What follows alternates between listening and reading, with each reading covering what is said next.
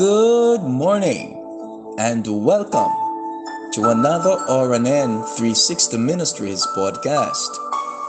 The scripture of meditation comes to us this morning from the book of Luke, chapter 16 and verse 10.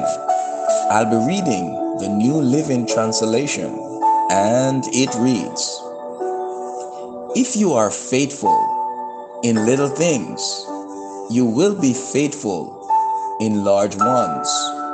But if you are dishonest in little things, you won't be honest with greater responsibilities. In 1 Samuel chapter 17, when David was in the shepherd's fields, his father told him to take a provision of food to his brothers who were serving on the battlefield. Friends, David could have said, Samuel anointed me to be the next king, and now you want me to be an errand boy to my brothers who disrespect me? I don't think so.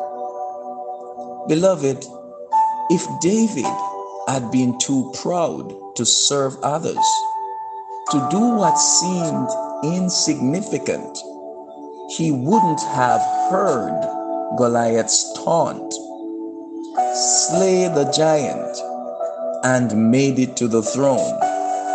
It was a test he had to pass.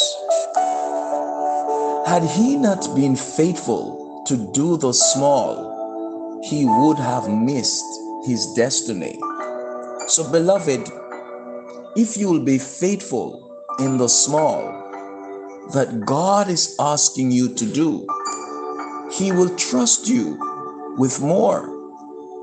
Once you do the insignificant thing, the thing where you might have to humble yourself and serve somebody who doesn't treat you right, then the door will be open to the big things pass those tests, it's getting you prepared. Let us pray.